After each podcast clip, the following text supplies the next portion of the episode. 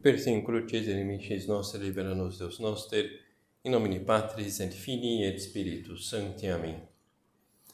Meu Senhor e meu Deus, creio firmemente que estás aqui, que me vês, que me ouves. Adoro-te com profunda reverência. Peço-te perdão dos meus pecados e graça para fazer com fruto esse tempo de oração. Minha Mãe Imaculada, são José, meu Pai, Senhor, meu anjo da guarda, intercedei por mim.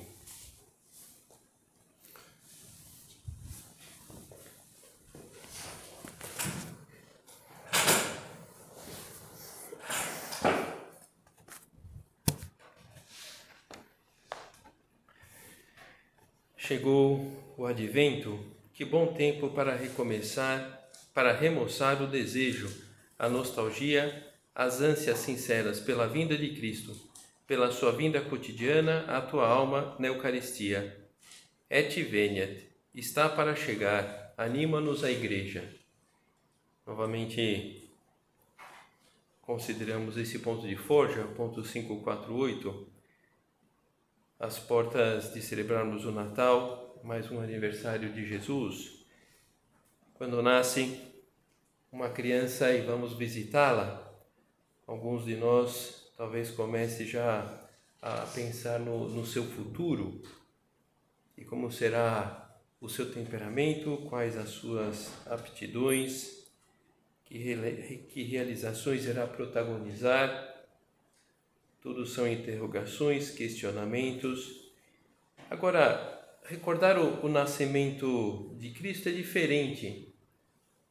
Nós relembramos o aparecimento no mundo de um homem que é ao mesmo tempo Deus e tudo aquela e tudo é, o que aquela criança indefesa foi capaz de fazer ao longo da sua vida terrena.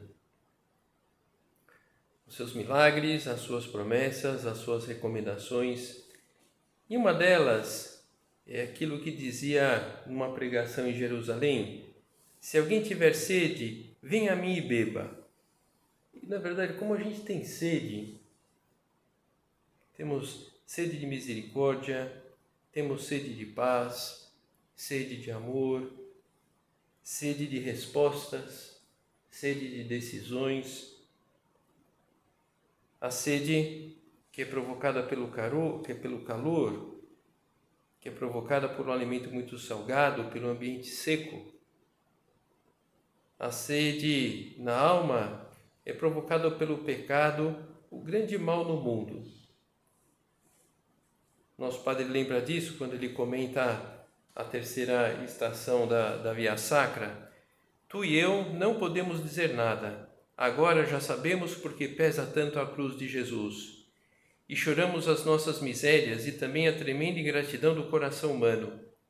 Nasce do fundo da alma um ato de contrição verdadeira que nos tira da prostração do pecado Jesus caiu para que nós nos levantássemos uma vez e sempre. A prostração do pecado, o abatimento, o desalento que causa a ofensa a Deus.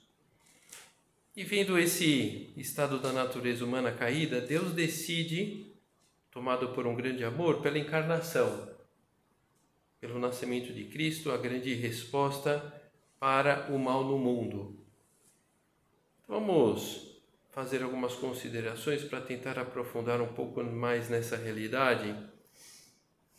Se saíssemos por aí fazendo uma pesquisa sobre o que faz a vida de uma pessoa algo algo de valioso, de valiosa, creio que ah, as respostas girariam em geral em torno de dois polos é, uma pessoa valiosa é, é, aquela que tem êxito na vida. E uma pessoa valiosa é aquela que fica bem diante dos outros. São duas realidades que desempenham um papel importante na vida das pessoas. A opinião alheia tem consequências importantes, então é bom que a gente tenha que nós não vivamos somente disso, mas que levemos em conta a, a, a opinião alheia. O êxito é uma expectativa natural dos nossos empreendimentos. De, nenhum de nós se lança a fazer algo com o objetivo de fracassar. Mas é verdade que algumas vezes na nossa, vida sofre, sofremos pequenas e não tão pequenas derrotas. Como é verdade também que alguns desenvolvem uma opinião sobre nós que não bate com a realidade. E a experiência então do fracasso, da falta de prestígio, das nossas incapacidades, heranças do pecado original, pode levar-nos ao desânimo, levar-nos ao desalento, à falta de esperança. Talvez podemos, podemos considerar que hoje é mais forte que em outras épocas a pressão pelo êxito, a pressão por sermos pessoas de destaque. Se valoriza muito o que nós somos capazes de fazer e por isso nós acabamos muito vulneráveis aos distintos tipos de derrotas que a vida traz consigo, também na vida espiritual com o pecado. E o resultado é um certo clima de frustração, de tristeza de fundo, mesmo na vida daquelas pessoas que lutam seriamente por viver a vida cristã. E o que pode estar ocorrendo? Uma sede que estamos tentando saciar sozinhos, sozinhas, esquecendo aquela recomendação de Jesus: se alguém tiver sede, venha a mim e beba. Venha a mim e beba. Você não tem por que passar sede, você não tem por que é, é, sofrer pela sede você não, não, não tem que encontrar um sentido sozinho, sozinha, é, para a tua sede. Vem a mim e beba. Vem a mim, eu, eu tenho uma resposta, eu tenho uh, um, um direcionamento para te dar nesse assunto. O padre escreveu uma carta em 2017 e, num determinado momento, ele se lança a um pedido a Deus que pode saber que pode ser também o nosso pedido. Fazei, Senhor, que a partir da fé no vosso amor vivamos cada dia com um amor sempre novo, numa alegre esperança. Vivamos cada dia com um amor sempre novo, numa alegre esperança. Jesus, ele não nos quer prostrados diante do pecado. É primeiro interessado em satisfazer as nossas sedes, por isso depositar a nossa esperança nele, contar de verdade com essa realidade sólida, essa esperança em Deus que nunca decepciona, que não é uma simples, uma simples confluência de fatores que nos ajuda a enxergar a realidade de maneira positiva. Não, é, é, um, é, é algo querido por nosso Senhor para nós. A esperança é, não, não, não é contar com a sorte, a esperança é contar com a providência divina. A esperança, comenta o Papa Francisco, não está fundada sobre o que nós podemos fazer ou ser, e tampouco sobre o que nós podemos acreditar. Seu fundamento, quer dizer, o fundamento da esperança cristã, é o mais fiel e seguro que existe. O amor que Deus mesmo tem por cada um de nós. É fácil dizer Deus nos ama. Todos dizemos isso, mas cada um de nós é capaz de dizer estou seguro de que Deus me ama? Não é tão fácil dizer isso, mas é a verdade. Nas suas pregações, nas tertúlias com as pessoas, o nosso padre gostava muito de fazer referência à vida dos primeiros cristãos. A fé era para eles mais que uma doutrina a aceitar, um modelo de vida a seguir, um presente de uma vida nova, o dom do Espírito Santo, que tinha sido derramado em suas almas após a ressurreição de Cristo. Para os primeiros cristãos, a fé em Cristo era objeto de experiência, não somente uma adesão intelectual, era verdadeiramente uma relação de amizade com alguém vivo. Uma fé que traz consigo uma esperança profunda que não defrauda, porque o amor de Deus foi derramado em nossos corações por meio do Espírito Santo que nos foi dado. E, precisamente nesse Natal, nós estamos chamados a viver essa grande esperança que, de alguma forma, relativiza as demais esperanças e decepções que tenhamos. Necessitamos ter esperanças, grandes ou pequenas, agora é o Papa Bento XVI, que dia a dia nos mantenham no caminho. Mas sem a grande esperança que deve superar todo o resto, aquelas não bastam. Esta grande esperança só pode ser Deus, que abraça o universo e que nos pede propor e dar o que nós, por nós mesmos, não podemos alcançar. Então, essa, né, essa essa esperança que, puxa, vamos ver né, se Deus se, né, tem piedade de mim e eu consiga minimamente alcançar. Não, é, nosso Senhor ele tem o desejo de dar tudo, o máximo. Agora, é, voltando um pouco ao que viemos na meditação interior, nós precisamos acolher isso, nós precisamos abrir-nos para acolher, acolher isso que nosso Senhor quer nos dar. Então seria bom que considerássemos com muita sinceridade, senão, senão acabamos nos acostumando com uma esperança em Cristo um pouco aguada. Um Deus que nos preenche de esperança como ideia bonita e não propriamente força real sobre a nossa vida. É, então, propriamente, por onde é, vai né, é, essa meditação dentro do nosso recolhimento? Vai dentro dessa reflexão do, sobre o advento como tempo de conversão, um tempo de melhora, um tempo de mudança. Então esse é o, é o contexto. Então víamos na meditação anterior é, acolher nosso Senhor, é, deixar que ele que ele atue em nós. Então é, acolher é, nosso nosso Senhor é, mas também termos essa atitude ativa de ir ao seu encontro. E, e, e iremos é, ao seu encontro é, para saciar a sede que nós temos. Se alguém tiver sede, venha a mim e beba. Temos deixado nosso Senhor saciar a, a sede? Ou meio que uma mistura de, de egoísmo, uma mistura de soberba. É, acabamos uma e outra vez, é, talvez dizendo ao Senhor: Não, deixa que eu me viro.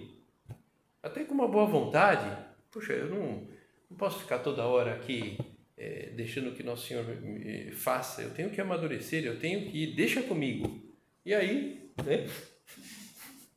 Deixa com a gente, né? Aí, enfim, né? Então, se alguém tiver sede, venha a mim e beba. São Paulo explica aos Gálatas como se dá esse, esse envolvimento com o amor de Deus. Na realidade, pela fé eu morri para a lei, a fim de viver para Deus. Estou pregado à cruz de Cristo. Eu vivo, mas já não sou eu, é Cristo que vive em mim. A minha vida presente na carne, eu a vivo na fé no Filho de Deus que me amou e se entregou por mim. Então, São Paulo está aqui explicando que o cristianismo consiste, em primeiro lugar, na realidade de que Deus morreu por nós, ressuscitou e do céu envia aos nossos corações o Espírito Santo, envia uma força real sobre a nossa vida é, para satisfazer a nossa sede. Uma força real que promoveu um novo modo de olhar para a realidade da vida na Samaritana, na Maria Madalena, no Nicodemos, no Dimas, nos discípulos de Emaús. Essa força, esse novo modo de encarar a realidade que nos circunda, está desde a morte de Cristo na cruz à nossa disposição. E justamente através do evento cruz, Jesus nos liberta de uma vida de relação com Deus centrada em preceitos, em limites negativos e nos libera para uma vida feita de amor. Porque é isso que nós precisamos, nós precisamos amar. Não precisamos viver bem as coisas, não, não precisamos fazer tudo certinho. Saber conhecer que Deus nos ama e deixar-nos tocar por esse amor e por essa via empreender, reavivar o caminho da santidade. Desier, que assumiu como prelado, Dom Fernando ele, ele tem insistido no tema da centralidade de Cristo na vida das pessoas. E por que isso? É, propriamente não tenho a resposta 100% é, exata, mas eu me arriscaria a dizer que é, do, o padre quer deixar bem claro que o, o seu programa de governo, desde o início, é o mesmo do nosso padre, é o mesmo de Dom Álvaro, é o mesmo de Dom Javier, ao destacar a importância de cultivarmos uma relação profunda com Cristo. Quais são as prioridades que o Senhor nos apresenta nesse momento histórico do mundo, da igreja e da obra? A resposta é clara. Em primeiro lugar, cuidar com delicadeza de enamorados nossa união com Deus, partindo da contemplação de Jesus Cristo, rosto da misericórdia do Pai. O programa de Ser José Maria será sempre válido, que busques a Cristo, que encontres a Cristo, que ames a Cristo. E, e essa união com o nosso Senhor, buscando, encontrando e amando, é que nos permite viver a vida que Ele nos oferece, é, abertos aos toques da graça no nosso coração. E, e Jesus Menino é o caminho mais curto para deixar que o nosso coração seja tocado por Deus. Uma criança que usa uma linguagem à nossa medida, uma linguagem que vem ao encontro da nossa sede de amor. Agora, o Papa Francisco, sentiste alguma vez em ti esse olhar de amor infinito, que mais além de todos os teus pecados, limitações e fracassos, continua fiando-se de ti e encarando tua existência com esperança? És consciente do valor que tens diante de Deus, que por amor te deu tudo? Como nos ensina São Paulo, a prova de que Deus nos ama é que Cristo morreu por nós, quando todavia éramos pecadores. Mas entendemos de verdade a força dessas palavras? Deixar-nos tocar pelo amor de Deus, descobrir o rosto de Jesus é, Para isso, precisamos percorrer o caminho da adoração e da contemplação e, e, e precisamos provocar isso. Precisamos é, encontrar pessoalmente esse caminho, esses caminhos. E como?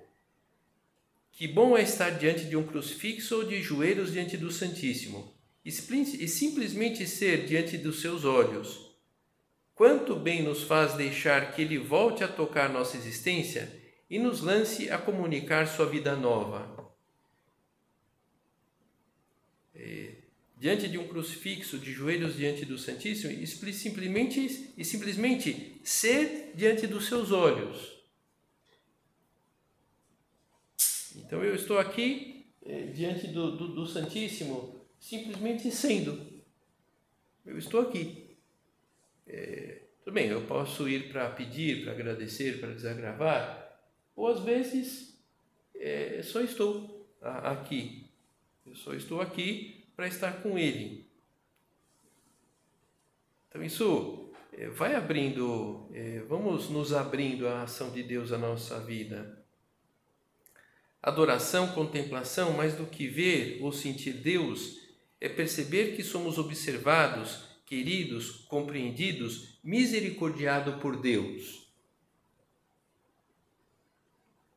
Verdade que vivemos hoje num mundo hiperativo, um mundo saturado de estímulos, e por isso a necessidade de pedir a Nosso Senhor o dom, o presente de entrar no seu silêncio e, e deixar-se contemplar por Ele.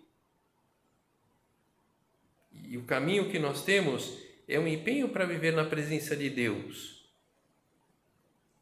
Mesmo quando é, é, não tiramos nada prático dessa, dessa presença, no sentido de de ver algo, de ter uma, uma, uma satisfação, uma luz, mas é, estar é, com o nosso Senhor. E esse é o grande papel do plano de vida.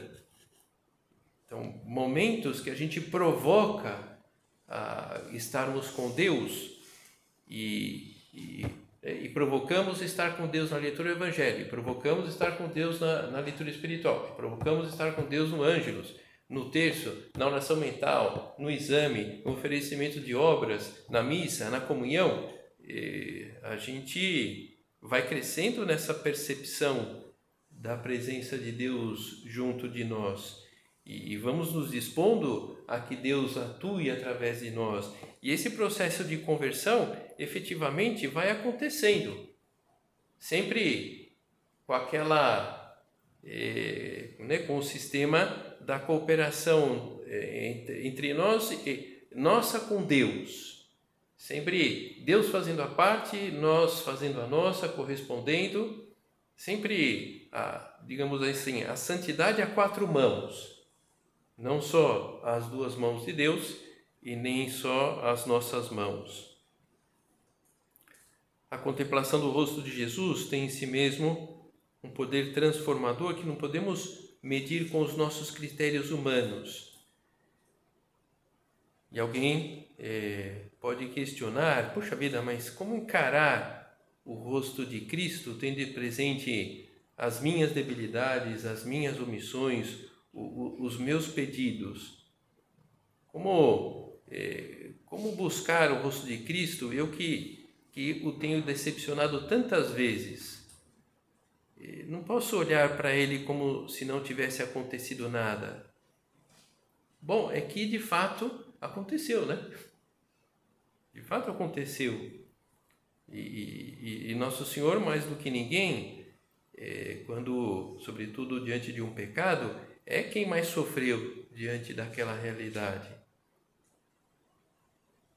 Mas ao mesmo tempo, vale a pena considerar aquilo que explica o nosso Padre. Há uma falsa cética que apresenta o Senhor na cruz enraivecido, rebelde, um corpo retorcido que parece ameaçar os homens. Vós me quebrantastes, mas eu lançarei sobre vós os meus pregos, a minha cruz e os meus espinhos. Esses não conhecem o Espírito de Cristo, ele sofreu tudo quanto pôde e, por ser Deus, podia muito, mas amava mais do que padecia. E depois de morto, consentiu, consentiu que uma lança lhe abrisse outra chaga, para que tu e eu encontrássemos refúgio junto ao seu coração amabilíssimo. Nosso Senhor ama mais do que, do, do que padece. E, e por isso é, por amar, por, por, aquele sofrimento é, é, ser um, um, ato de amor, a, aquele sofrimento ele, ele não faz sofrer tanto. Aliás, agora tive uma ideia porque é, chegou os, os temas das meditações que eu tenho que dar no curso anual e, e a primeira meditação do curso anual é a minha que eu vou dar sobre a identificação Cristo na cruz. Puxa vida, né? Começar a cruz anual falando de cruz, né? Bom, mas é, é, é, na verdade é falar de amor. É, na verdade é falar é, de amor. E, e chegarmos a isso, Nosso Senhor amava mais do que padecia. O mais adequado é que Jesus olhe para nós e diga: Olha, eu te conheço bem, Antes de morrer, eu pude ver todas as tuas debilidades, as tuas misérias, todas as tuas quedas, traições, e te conhecendo tão bem, tal como eres, eu decidi que vale a pena dar a vida por você. Então confia, é, confia na minha presença do teu lado, confia que eu não vou é, desistir de você. Volta mais rápido para mim, porque eu te vejo com sede, você não tem por que satisfazer essa sede sozinha. Se alguém tiver sede, venha a mim e beba. À medida que fomos satisfazendo a nossa sede, iremos contagiando o coração de outras almas a ir pelo mesmo caminho. A segurança do olhar pessoal de Jesus sobre nós nos ajudará a reagir com esperança diante das nossas quedas, diante dos nossos escorregões, diante da nossa mediocridade. Isso será percebido pelas pessoas à nossa volta que se interessarão em seguir pelo mesmo caminho, esse caminho eh, que permite que a gente eh, não afunde esse caminho que permite que a gente volte com mais prontidão. Quando Jesus fixa o olhar em cada alma, não pensa no que somos, no que éramos, no que fizemos, no que deixamos de fazer, mas os olhos de Nosso Senhor estão fixos naquilo que poderíamos dar, todo o amor que somos capazes de contagiar as pessoas à nossa volta. A aposta de Nosso Senhor é sempre no futuro, é sempre no dia seguinte, sempre no que podemos melhorar. Ele não nos olha como uma peça de museu que está lá para ser vista, preservada, sem possibilidade de mudança. Na verdade, somos nós que nos vemos, às vezes, como peça de museu. Enfim, né? vai ficar aí e, e, quem se não tirar do lugar, ninguém, ela, essa peça vai ficar aí, mas nós não somos peça de museu. Além do mais, nosso Senhor aposta na nossa mudança, na nossa conversão, embora às vezes nós mesmos não acreditemos muito que isso possa acontecer. Então é, é razoável, dentro dessa composição de lugar, imaginar nosso, nosso Senhor olhando para nós e dizendo: Olha, que bom que você exista. Quantas coisas nós poderíamos fazer juntos. E ao contemplar o nascimento de Jesus, relembramos o aparecimento no mundo de um homem que é ao mesmo tempo Deus e tudo que aquela criança indefesa foi capaz de fazer ao longo da vida terrena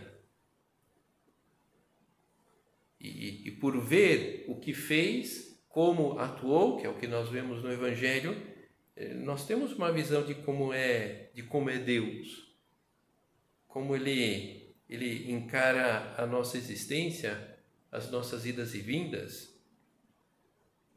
Ele que viveu e morreu por você, por mim, porque acreditava que valia a pena fazer isso.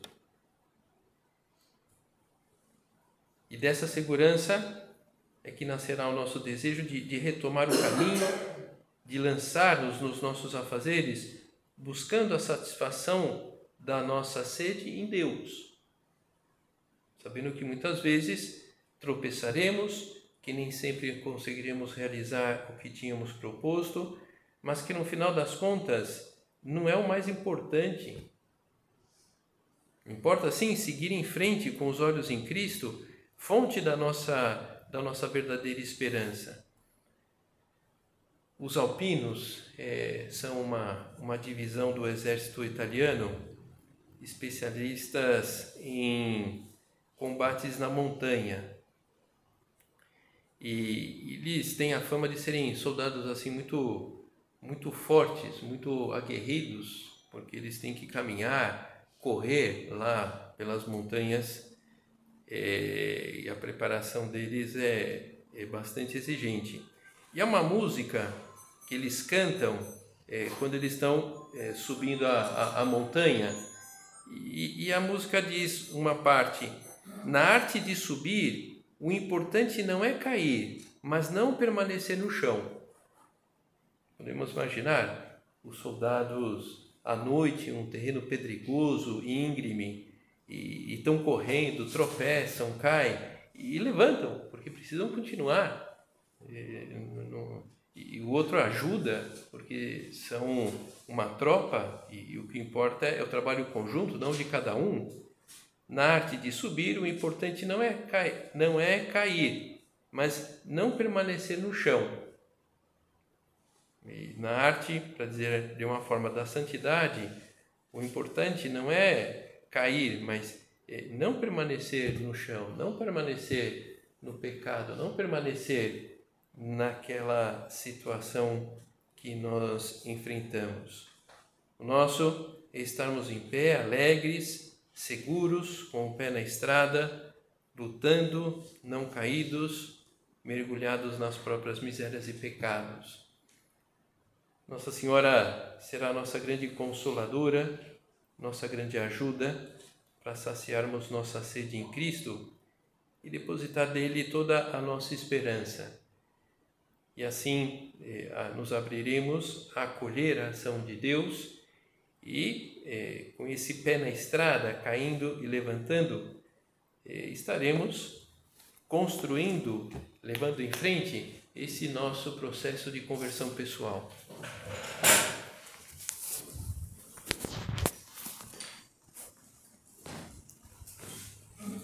Dou-te graças, meu Deus, pelos bons propósitos, afetos e inspirações que me comunicaste nesta meditação.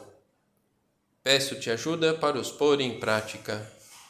Minha Mãe Imaculada, São José, meu Pai Senhor, meu anjo da guarda, intercedei por mim.